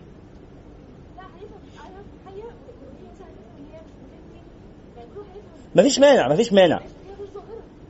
لا لا لا لا لا ما, ما فهمتنيش.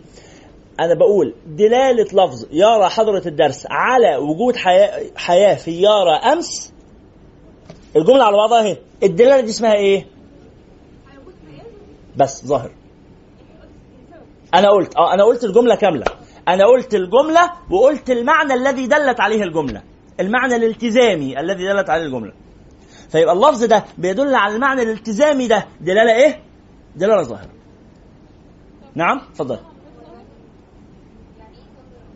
باينة يعني واضحة للأذهان مش محتاجة تفكير. طب أقول لكم مثال غير الظاهر الأول. مثال.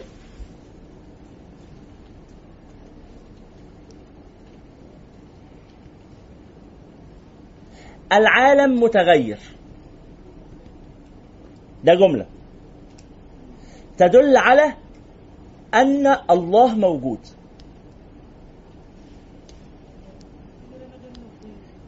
دلالة غير لفظية؟ أنا بقول أهو العالم متغ... أهو العالم أبات أهو. بقى بتلفظ أهو. بهو بتلفظ. أولع بنفسي هات لي جاز يا محمود. أعمل إيه يا عبد الرحمن؟ يعني قاعد أهو. أهو زوري خلص. وتقول لي دلاله غير لفظية. بتكلم لغة الطيف.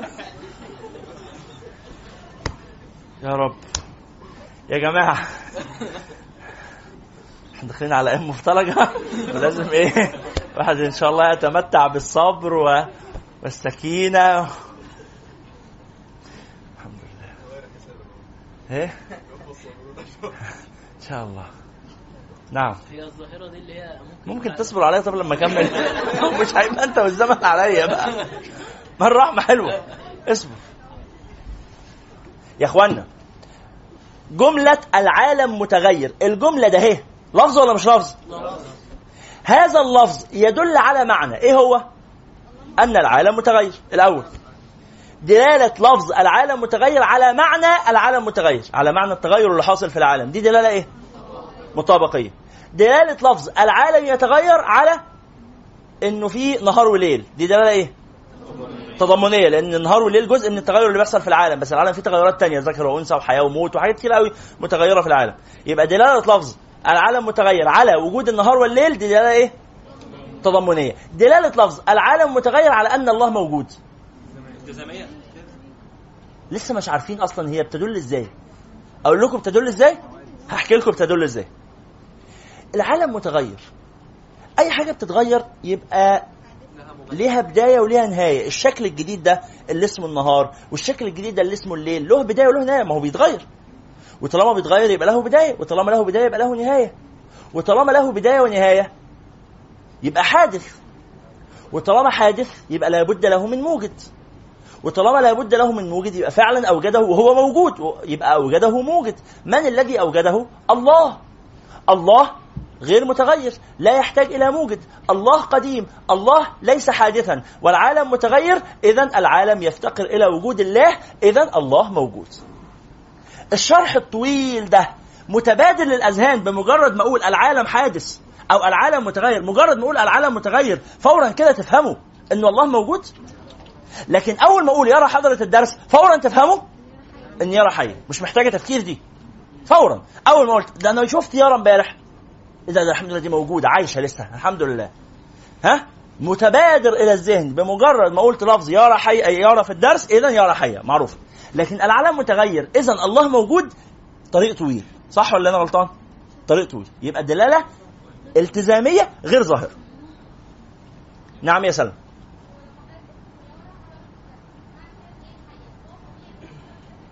بالظبط. عشان كده يا سلمى بنقول إنه الدلالة الالتزامية هي دلالة اللفظ على معنى خارج عن اللفظ المذكور لكنه لازم ولا حاجة طبيعية زي ما انت قلت بالظبط كده. كلامك صحيح حاجة طبيعية. ممكن ما تجيش في بالي أصلا. بس لو جت في بالي بتيجي في بالي مباشرة. ما بحتاجش إلى تفكير ما بحتاجش حد يقعد يشرحها لي. ده مجرد ما أقول لك ده يا حد دلوقتي معناها إن هي حيه تقول لي آه طبعا دي محتاجة تفكير. لكن العالم متغير معناها إن ربنا موجود. هل بتقول لي آه طبعا؟ ولا بتقعد الأول أن مش لك إزاي يعني؟ إيه العلاقة؟ إيه إيه يعني الليل والنهار تقول إن ربنا موجود؟ إزاي يعني؟ فبقعد اشرحها لك فتفهمها. فيبقى دلالة تاني دلالة جملة. هقول لكم جملة كده تقولوا لي وال- والمعنى اللي بتدل عليه وتقولوا لي الدلالة دي نوعها إيه. دلالة جملة.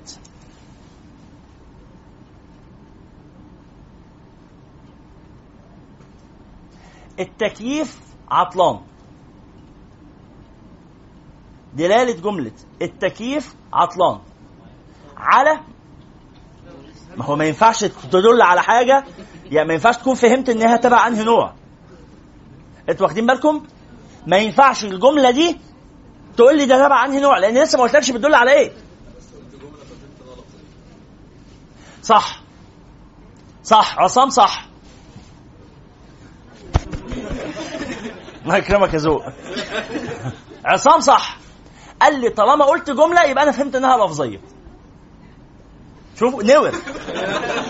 نور. ويعني إيه؟ وفلتة من فلتات الزمن.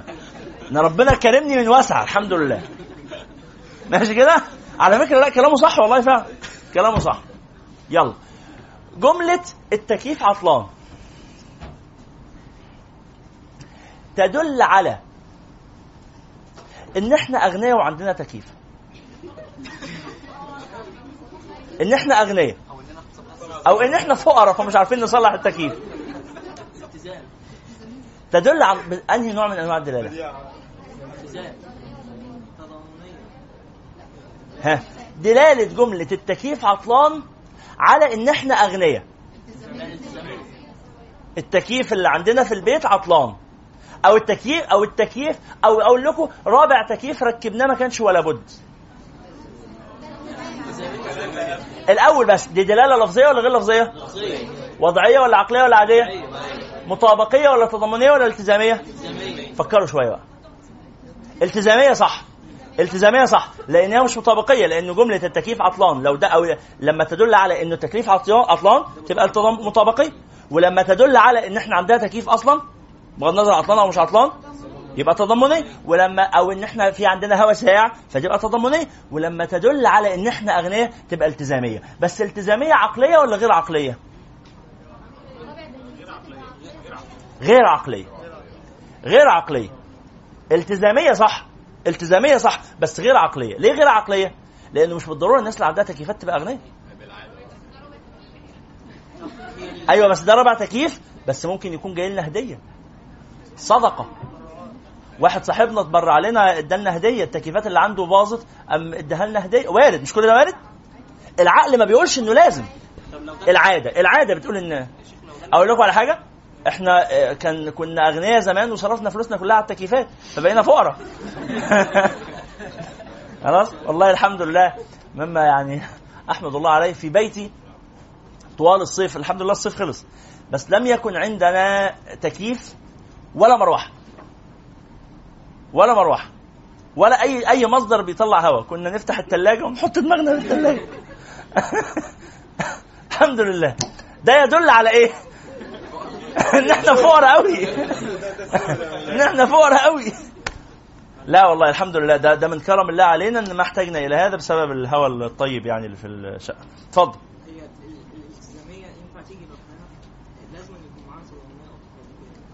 لا يا أخويا مش ممكن تيجي لوحدها طبعا. يا جماعة صلوا على النبي. لحظة. صوت. الحديث الجانبي. أخويا الكريم بيقول هو الدلالة الالتزامية ممكن تيجي لوحدها من غير ما يجي معاها مطابقية أو تضمنية؟ آه طبعا. لأنه يا أخوانا أنا بقول لفظ بيدل على معنى. فاللفظ ده بيدل على المعنى ده بأنهي طريقة؟ على فكرة اللفظ ده بيدل على معاني أخرى. ماليش دعوة بالمعاني الأخرى. ماليش دعوة بالمعاني الأخرى. اصبر بس عليا. أنا ما بسألش دلوقتي عن المعاني الأخرى. أنا بسأل عن المعنى ده. بصوا معايا. لما أقول دلالة لفظ مفاتيح لفظ مفاتيح. لما يدل على المعنى ده. يبقى دي دلالة إيه؟ طب مش لفظ مفاتيح ده بيدل إن أنا عندي أصلا حاجات أفتح بيها الحاجات دي؟ أيوه بس أنا ما سألتش عن هذا النوع من من الدلالة. أنا ما سألتكش دلالة لفظ مفاتيحي على إن أنا عندي شقة.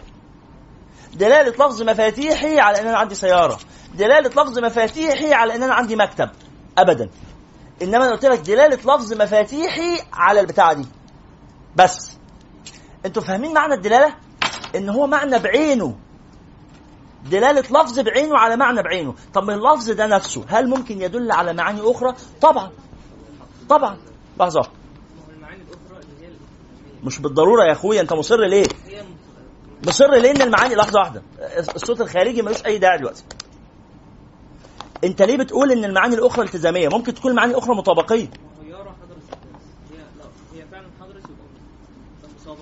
لحظة واحدة. أنا لما أقول لك لما أقول لك دلالة لفظ يرى حضره الدرس على إنه في واحدة اسمها يرى أصلا في العالم.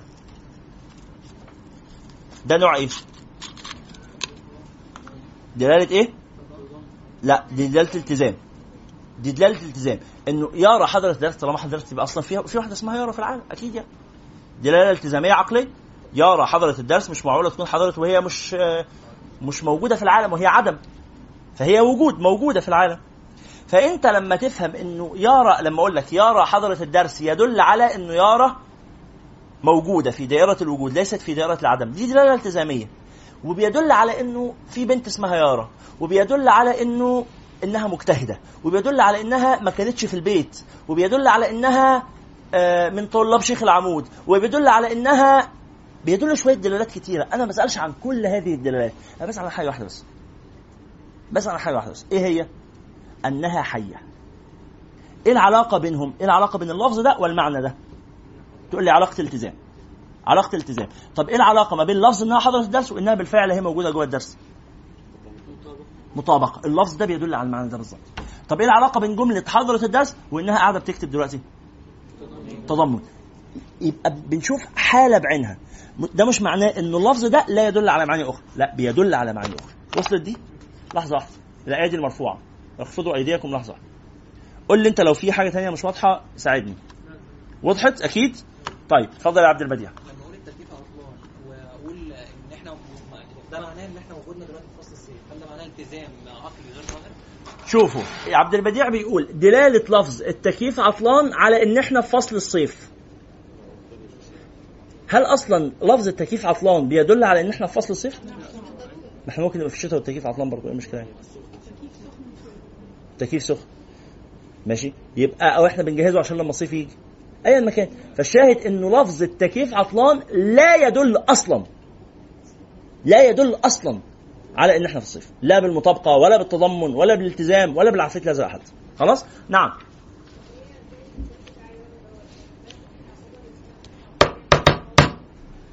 تاني.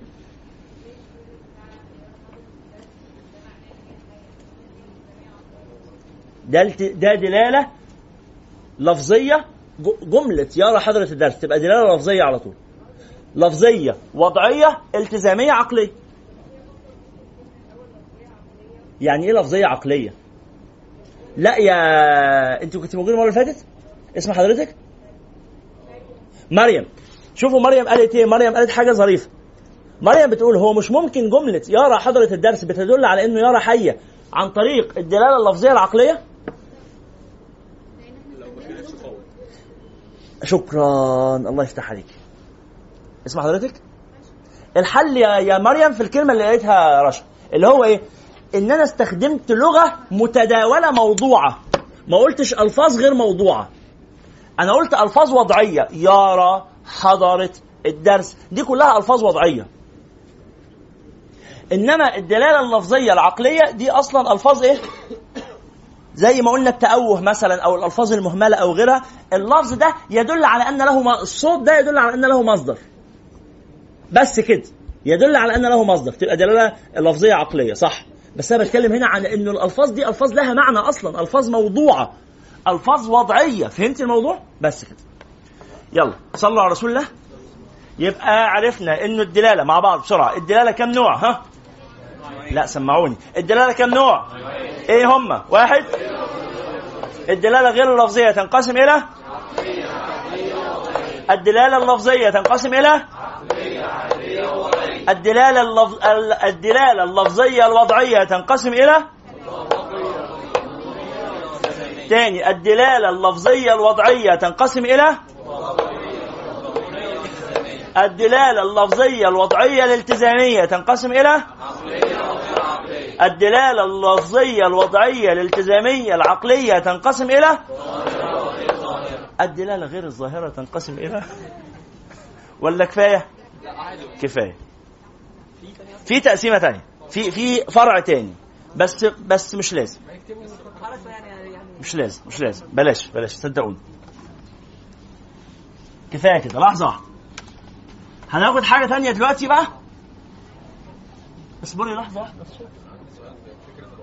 يا جماعة الصوت.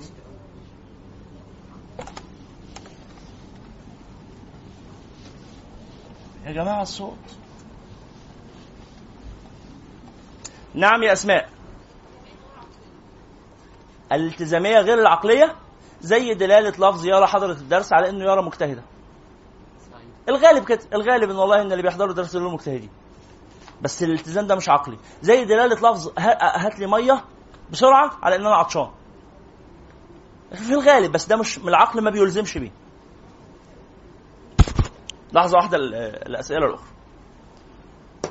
إحنا كده خلصنا الدلالة وأقسامها نقوم ندخل بعد كده على حاجة اسمها مباحث الألفاظ. مين عنده أسئلة لسه في الدلالة؟ أستاذة أسمهان والأستاذة أمنية والأستاذ محمود والأستاذ عصام. حد غيرهم؟ والأستاذة ندى. ما شاء الله. والأستاذة هدير. ما شاء الله. حد تاني؟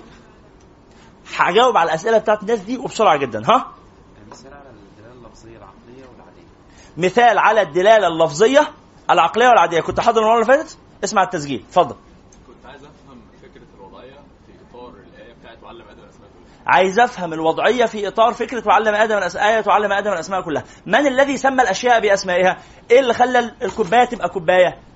ماشي. العلماء في في الوضع ده علم الوضع أو قانون الوضع ده في ثلاث آراء. في رأي بيقول أن الألفاظ كلها من الله. ربنا سمى دي سبورة وسمى دي مشكاة وسمى ده تكييف. ده رأي. أن الله سمى كل شيء وعلم آدم كل شيء وآدم كان بينطق بكل اللغات. ده رأي. الرأي الثاني وده رأي ضعيف. الرأي الثاني انه ربنا علم آدم الجذور وآدم اشتق منها. فعلم آدم كتب. فآدم قال كاتب وكاتبة ويكتب ومكتوب وكتاب وكتب وأكتب. الاشتقاقات دي بس الجذر ربنا علمه له. الرأي الثالث بقى وهو ده اللي عليه أغلب العلماء أن اللغة اتفاقية اعتباطية. اعتباطية. يعني إيه؟ يعني إحنا مع نفسنا كده قلنا شفة أنف عين أذن. على فكرة كان ممكن اللي بنسمع بيه دي نسميها عين. طب إيه بقى وعلم آدم الأسماء كلها؟ معناها أعطاه القدرة على أن ينطق بها. أو علمه مجموعة من الأشياء التي كانت حاضرة في زمنه. بس كده. مين عنده سؤال تاني؟ اتفضلي همنيه سؤال جميل. أنتوا اللي هتجاوبوني إيه رأيكم؟ دلالة العدد اثنين على إنه ده زوجي ظاهرة ولا غير ظاهرة؟ ها؟ دي غير لفظية؟ دلالة لما أقول اتنين أهو لفظ اتنين. لفظ اتنين يدل على معنى الزوجية دلالة لفظية وضعية التزامية عقلية. ظاهرة ولا غير ظاهرة؟ ظاهرة طبعا. ظاهرة طبعا. لما يفهم معنى الأعداد الزوجية ويفهم معنى اتنين يلاقي إن هم مرتبطين. ممكن يكون عنده مشكلة في التصور ما يعرفش يعني إيه زوجي. ما يعرفش يعني إيه زوجي. يا جماعة إحنا بنقول دلوقتي إن المشكلة اللي عنده ليست مشكلة في عدم وضوح آه ليس ليست في عدم وضوح التصديق إنما في عدم وضوح التصور أصلا. إنه مش عارف يعني إيه كلمة زوجي. بس لو فهم معنى كلمة زوجي يلاقيها إنه مباشرة هي مرتبطة باثنين من غير ما أشرح له العلاقه بينهم. لكن في العالم متغير والله موجود. هو عارف يعني إيه العالم متغير وعارف يعني إيه الله موجود بس العلاقة بينهم بعيدة. صح؟ لكن يعني إيه زوجي؟ هو مش فاهم. ويعني إيه اتنين؟ هو مش فاهم. ففهمه يعني إيه اتنين. وفهمه يعني إيه زوجي؟ ده لوحده يبان إن هم ليهم علاقة ببعض. نعم. لا أنت ما كنتيش من رفع ايديهم معلش أنا قلت هجاوب على اسئله الستة بس. آه، أستاذة أسمهان. لأن أنتوا الأسئلة بتولد أسئلة ها؟ فأنا عايز أقفل الحاجز ده.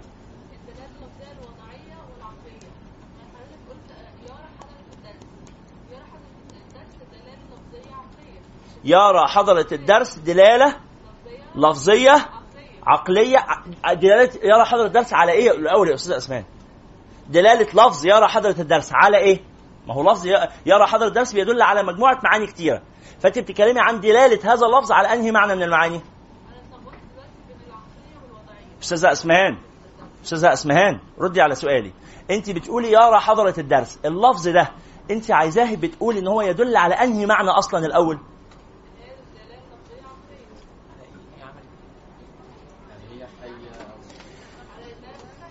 على إنها مجتهدة. كويس. دلالة لفظ يرى حضرة الدرس على إنها فتاة مجتهدة. دي دلالة لفظية وضعية عقلية آه، دلالة لفظية. دلالة لفظية وضعية. التزامية غير عقلية. غير عقلية. ليه؟ لأنه مش لازم كل اللي بيحضروا دروس مجتهدين. ده الأغلب الأعم بس مش كل. ما يجبش مش بالضرورة طالما حضر درس يبقى مجتهد فالعقل بيقول طالما حضرت يبقى في الغالب مجتهدة. بس إيه؟ العقل ده اللي هو مش إلزام إنما احتمال كبير. فهمتي الموضوع؟ لكن الدلالة الالتزامية العقلية دي إيه؟ دي, دي إلزامية لازم. ما فيهاش نقاش دي فيهاش وجهة نظر لازم. لكن الغير العقلية لا دي احتمال واحتمال. وصلت؟ نعم.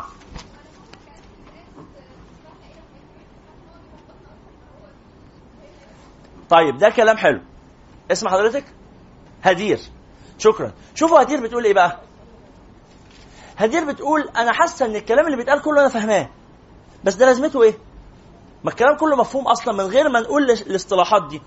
لازمته يا هدير إن لما نرج... نيجي بعدين بقى في العلوم نبني التعريفات نكون عندنا لغة اصطلاحية واضحة نتعامل بيها.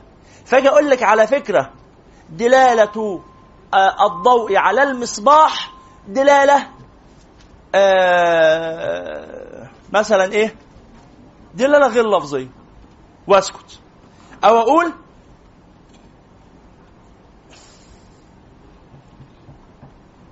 دلالة لفظ إشعال دلالة قوله تعالى أقم الصلاة أقم الصلاة على أن الخطاب موجه للآدميين دلالة لفظية التزامية. وأسكت.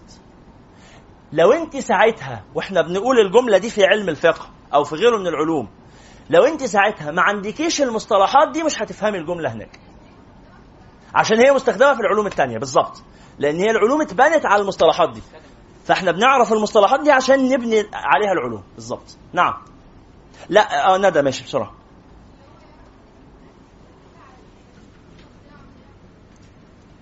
تاني كده؟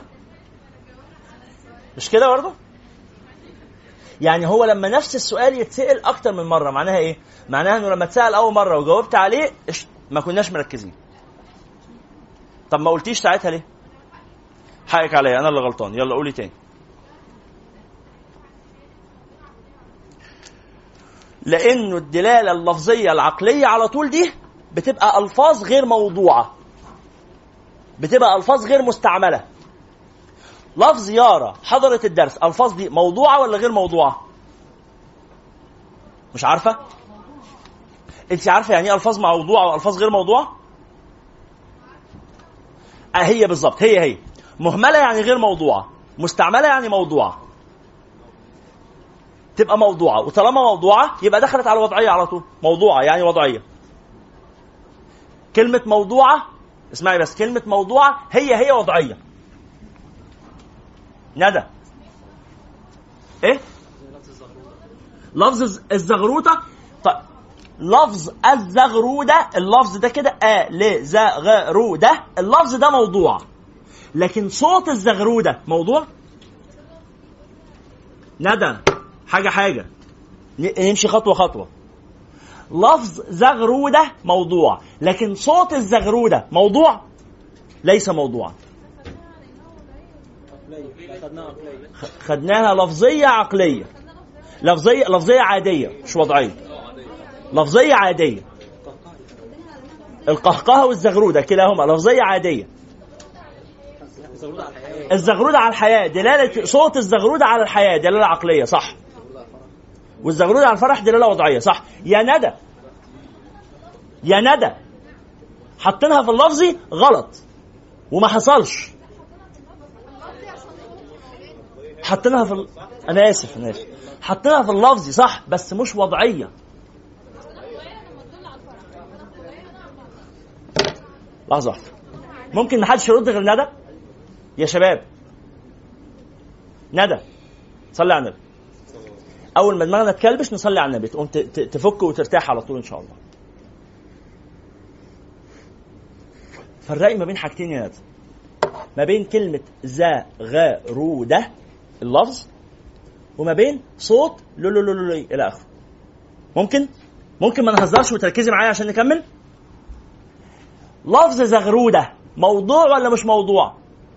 موضوع فدلالة لفظ زغرودة على صوت الصوت المعروف اللي بيعملوه النساء دلالة هذا اللفظ على هذا المعنى دلالة إيه؟ دلالة وضعية. إيه بقى أنهي نوع من الوضعية؟ ممكن محدش يرد غير ندى. تكرما لوجه الله. شكرا ليكم. ندى. إيه؟ مطابقة. الله يفتح عليكي. صح. تماما صح. لأنه لفظ زغرودة وضع تماما ليدل على الصوت ده الحركة دي. مش كده؟ طيب. صوت مش لفظ. صوت الزغرودة. صوت. مش لفظ. صوت الزغرودة. يدل على أنه صدر عن كائن حي. صوت الزغرودة يدل على أنه خارج من كائن حي. دي دلالة إيه؟ دلالة لفظية عقلية. لفظية. صوت الزغرودة. صوت الزغرودة دلالة لفظية عقلية. طيب دلالة صوت الزغرودة على إنه مصدر هذا الصوت سعيد. تبقى دلالة لفظية. ما هو صوت أهو. تبقى دلالة لو الصوت صادر من إنسان كمان. تبقى دلالة لفظية. بس لفظية إيه؟ عادية. عادية. طب دلالة صوت الزغرودة يا ندى هل ممكن يبقى وضعية؟ صوت دلالة صوت الزغرودة على أي حاجة في الدنيا. هل ممكن يبقى وضعي؟ لا. ليه مش ممكن يبقى وضعي؟ قولي. لأن الألفاظ الموضوعة هي الألفاظ المستعملة. هل صوت الزغرودة مش لفظ الزغرودة هل صوت الزغرودة لفظ مستعمل؟ هل الناس بتتواصل بالزغاريد؟ هل بعبر عن معنى بزغرودة فيرد عليا بزغرودتين؟ هل بنعمل كده؟ ابدا. يبقى الزغرودة لفظ مستعمل ولا غير مستعمل؟ والله العظيم لو دخل علينا حد من المتابعة العلمية لا يفصلني من المدرسة دي. يقول لي انت جاي تدرس للطلبة زغاريد إيه إيه اللي انت بتعمله ده؟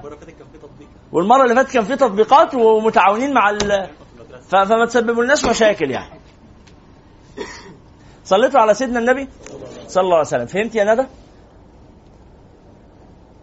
يلا. بعد كده الشيخ قال مستعمل الألفاظ حيث يوجد إما مركب وإما مفرد. تعالوا نردد هذه الأبيات مع بعض. ألفاظ فصل في مباحث الألفاظ. فصل في مباحث الألفاظ. فصل في مباحث الألفاظ. مستعمل الألفاظ حيث يوجد إما مركب وإما مفرد. مستعمل الألفاظ حيث يوجد إما مركب وإما مفرد. مستعمل الألفاظ حيث يوجد إما مركب وإما مفرد. مستعمل الألفاظ حيث يوجد إما مركب وإما مفرد فأول ما دل جزءه على جزء معناه بعكس ما تلا.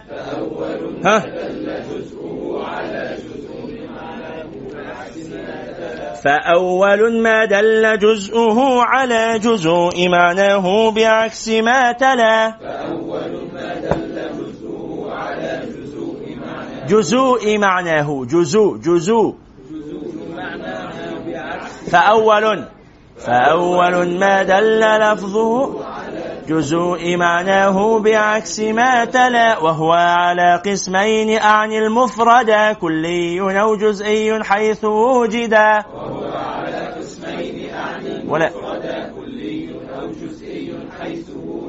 وهو على قسمين أعني المفرد كلي أو جزئي حيث وجدا ها؟ كلي أو كلي أو جو كلي أو ها؟ كل كلي أو جزئي حيث وجدا فمفهم اشتراك الكلي كآسد وعكسه الجزئي. فمفهم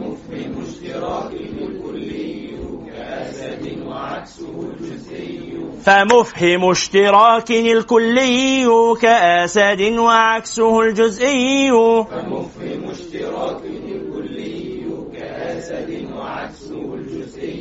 وأولا للذات إن فيها اندرج فانسبه أو لعارض إذا خرج وأولا للذات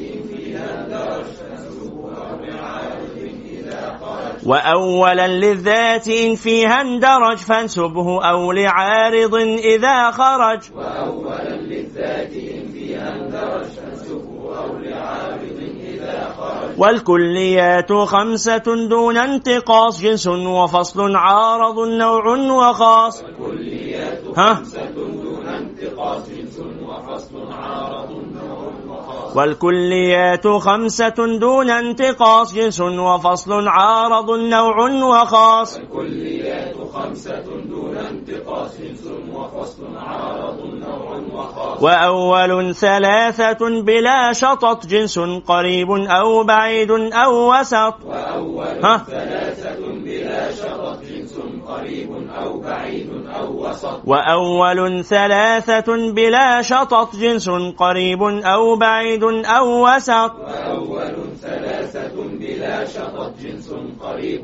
بعيد أو وسط. تعالوا نقرأ الأبيات كلها تاني الأخيرة دي. يلا. فصل؟ فصل في مباحث الألفاظ. تاني فصل. فصل في مباحث الألفاظ. ها؟ ها؟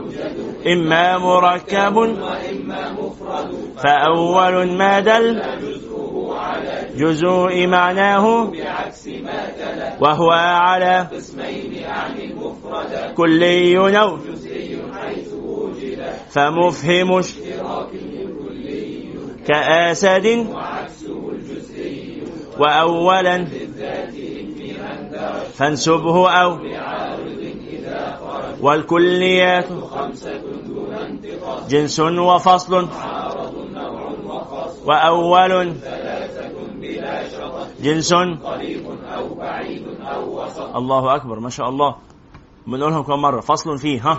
فصل في مباحث الألفاظ تاني. فصل في مباحث الألفاظ. تاني. فصل في مباحث الألفاظ. بدون كتاب. فصل في مباحث الألفاظ. تاني. فصل في مباحث الألفاظ. آخر مرة بدون كتاب. فصل في مباحث الألفاظ. مستعمل الألفاظ ها؟ مستعمل الألفاظ حيث يوجد إما مركب وإما مفرد. مستعمل الألفاظ. مستعمل الألفاظ حيث يوجد. إما مركب وإما مفرد مستعمل الألفاظ. مستعمل الألفاظ حيث يوجد إما مركب وإما مفرد. تاني مستعمل الألفاظ. مستعمل الألفاظ حيث يوجد إما مركب وإما مفرد. بدون كتاب فصل فيه. فصل في مباحث الألفاظ. مستعمل الألفاظ حيث يوجد إما مركب وإما مفرد. إما مركب وإما مفرد. إيه هو المركب؟ قال لي فأول ها.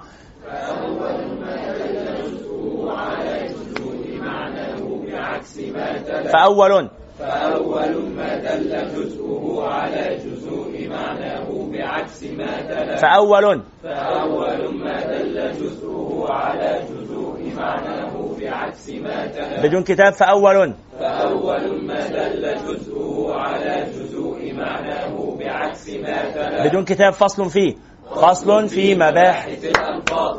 مستعمل الألفاظ حيث يوجد إما مركب وإما مفرد فأول. وهو على جزوء معناه بعكس ما تلا ما تلا ما تلا اللي هو المفرد. يبقى أول اللي هو المركب. أول ما دل جزءه على جزء معناه. باب الدار مركب. باب لها معنى الدار لها معنى. باب الدار. ما دل جزءه على جزء معناه. بعكس ما تلا. ما تلا اللي هو المفرد بقى. وهو اللي هو المفرد ده على قسمين. مفرد اللي هو لا يدل جزء يا جماعة. المفرد هو ما لا يدل جزء على جزء معناه. زيد. هل إزاي في زيد تدل على جزء من زيد؟ أنا اسمي أنس. هل الألف بتدل على عيني والنون بتدل على ودني وكده؟ متقسمة كده؟ لا. هي أنس على بعضها بتدل عليا أنا على بعض. ماشي؟ ما لا يدل جزء على جزء معناه يبقى اسمه إيه؟ مفرد. طب أنا اسمي أنس السلطان. هل أنس ليها معنى والسلطان ليها معنى؟ فيا؟ فيا؟ هل أنس هي مثلا. ال- اليمين والسلطان الجزء الشمال؟ لا. يبقى أنس السلطان على بعضها مفرد ولا مركب؟ مفرد. مفرد ليه؟ لأنه لا يدل جزءه على جزء معناه. تمام كده؟ هنشرح بالتفصيل المرة الجاية. بالتفصيل هنشرح المرة الجاية. المهم يعني انه المفرد ده نوعين وهو على قسمين. أعني المفردة. كلي أو جزئي في مفرد جزئي ومفرد إيه؟ كلي. إيه بقى الكلي؟ ما يمنع النفس تصوره من وقوع الشركة فيه. بغض النظر عن الشرح هنشرح المرة الجاية بس نردد الأبيات. يلا تاني من الكتاب فصل فيه. ها؟ ها؟ مستعمل الألفاظ حيث يوجد إما مركب وإما مفرد. فأول جزءه على جزء معناه بعكس ما تلا وهو على قسمين عن المفرد. كلي أو جزئي حيث وجد وهو على قسمين. وهو على قسمين عن المفرد كلي أو جزئي حيث وجد. وهو على قسمين. وهو على قسمين. مفردا كلي أو جزئي حيث وجد بدون كتاب وهو على قسمين. وهو على قسمين عن المفرد كلي أو جزئي حيث وجد بدون كتاب وهو على قسمين. وهو على قسمين عن المفرد كلي أو جزئي حيث وجد بدون كتاب وهو على قسمين. وهو على قسمين عن مفرد كلي أو جزئي حيث وجد بدون كتاب آه، فصل في مباحث الألفاظ. فصل في مباحث الألفاظ. مستعمل الألفاظ حيث يوجد إما مركب وإما مفرد. فأول ما دل جزءه على جزء معناه بعكس ما تلا وهو على قسمين عن المفرد. كلي جزئي حيث وجد فمفهم اشتراك الكلي. فمفهم اشتراك الكلي. وعكسه الجزئي فمفهم اشتراكه الكلي فمفهم اشتراكه الكلي فمفهم اشتراك الكلي كأسد وعكسه الجزئي فمفهم اشتراك الكلي كأسد وعكسه الجزئي فمفهم اشتراك الكلي كأسد وعكسه الجزئي فمفهم اشتراك الكلي كأسد وعكسه الجزئي فمفهم اشتراك الكلي كأسد وعكسه الجزئي. وبدون كتاب فمفهم اشتراك فمفهم اشتراك الكلي كأسد وعكسه الجزئي. لحظة واحدة بقى. فصل في مباحث الألفاظ. فصل في مباحث الألفاظ. ها مستعمل الألفاظ حيث يوجد إما مركب وإما مفرد. فأول هو على بعكس ما تلا وهو أعني المفرد كلي فمفهم الكلي كأسد وعكسه الجزئي إحنا نستعمل الألفاظ يا إما الأول الألفاظ الألفاظ ها مستعملة أو مهملة. نتكلم على مستعمل. مركب ومفرد والمفرد كلي وجزئي. ذاتي عرضي. جنس نوع. فصل خاصة عرض بعيد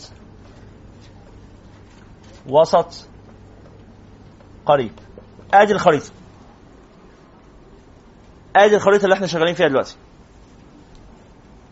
الفاظ إما مستعملة وإما مهملة والمستعملة إما مركبة وإما مفردة والمفردة إما كلية أو جزئية والجزئية والكلية إما ذاتية أو عرضية والذاتية جنسي ونوع والعرضية فصل وخاصه وعرض. بس كده. موضوع بسيط. شرح بالتفصيل المرة اللي جاية. شرح بسيط جدا صدقوني بسيط. دي الكليات الخمسة. دي حاجة حلوة قوي في المنطق. دي لما تخلصوها تبقى خلصتوا حاجة كبيرة. ها؟ بتعملوا إنجاز حلو. يلا بينا. بسم الله. مستعمل الألفاظ. ها؟ ها؟ حيث إما. فأول. ها؟ جزء معناه بعكس ما تلا وهو يعني المفرد. Pai do فمفهم؟ كأسد. وأولا للذات إن فيها اندرج فانسبه أو لعارض إذا خرج. وأولا للذات إن فيها اندرج فانسبه أو لعارض إذا خرج. وأولا للذات إن فيها اندرج فانسبه أو لعارض إذا خرج. وأولا للذات إن فيها اندرج فانسبه أو لعارض إذا خرج. وأولا للذات إن فيها اندرج فانسبه أو لعارض إذا خرج. وأولا للذات فيها اندرج فانسبه أو لعارض إذا خرج. وأول للذات بدون كتاب؟ وأول للذات فيها اندرج فانسبه أو لعارض إذا خرج. الله أكبر. قولوا لي بقى من الأول فصل في بحث الألفاظ بسرعة ها؟ فصل في مباحث. إيه في الكتاب. مستعمل إما. ها مريم. خليكي معانا. فأول. ها؟ جزء. وهو على كلي نو فمفهم كلي. وعكسه وأولا. فانسبه أو. والكليات. والكليات خمسة دون انتقاص جنس وفصل عارض نوع وخاص و... والكليات ها؟ والكليات. دون انتقاص جنس وفصل عارض نوع وخاص والكليات. والكليات خمسة دون انتقاص جنس وفصل عارض نوع وخاص والكليات. والكليات خمسة دون انتقاص جنس وفصل عارض نوع وخاص والكليات. والكليات خمسة دون انتقاص جنس نوع وخاص والكليات. والكليات خمسة دون انتقاص جنس وفصل عارض نوع وخاص بدون كتاب. والكليات والكليات خمسة دون انتقاص جنس وفصل عارض نوع وخاص. وأول ثلاثة بلا شطط جنس. قريب أو بعيد أو وسط. وأول وأول ثلاثة بلا شطط جنس قريب أو بعيد أو وسط. وأول وأول بلا شطط جنس قريب أو بعيد أو وسط بدون كتاب وأول وأول ثلاثة بلا شطط جنس قريب أو بعيد أو يا سلام ده شيء عظيم. إيه رأيكم بقى تقولوا كلكم مرة أخيرة فصل في مباحث الألفاظ؟ يلا بدون كتاب الأول نقفل الكتب يا يارا يا مريم يا الجميع. يلا فصل فيه ها؟ فصل في مباحث الله أكبر. مستعمل الألفاظ حيث يوجد اما مركب وإما مفرد فأول ما دل جزءه على جزء وهو اسمين أعني المفرد كلي أو جزئي حيث وجد اشتراكه كآس وعكسه وأولا فانسبه أو والكليات جنس وفصل وأول جنس وأول وأول جنس أو أو وسط سهل صح؟ يعني الشرح هيجي المرة الجاية بس المعاني إيه؟ حسنها قريبة. حسنها قريبة. فالأمر بسيط جدا وهين جدا. تراجعوا ضروري المرة الجاية على الأبيات كلها. السبت اللي جاي طبعا أجازة إن شاء الله كل سنة طيبين. احتمال يكون عندنا احتفال احتمال يكون عندنا احتفال بالعيد يوم السبت. إذا إذا حصل ورتبنا هذا الاحتفال مين يتوقع إنه هيقدر يكون موجود؟ عدد كبير وهيكون في لحمة آه. طيب الله المستعان خلاص نرتبه ونعلم بكرة أو بعده إن شاء الله. شكرا جزيلا. سبحانك اللهم وبحمدك أشهد أن لا إله إلا أنت أستغفرك وأتوب إليك. والسلام عليكم ورحمة الله. هو الذي بعث في الأميين رسولا منهم يتلو عليهم آياته ويزكيهم ويعلمهم الكتاب والحكمة وإن كانوا من قبل لفي ضلال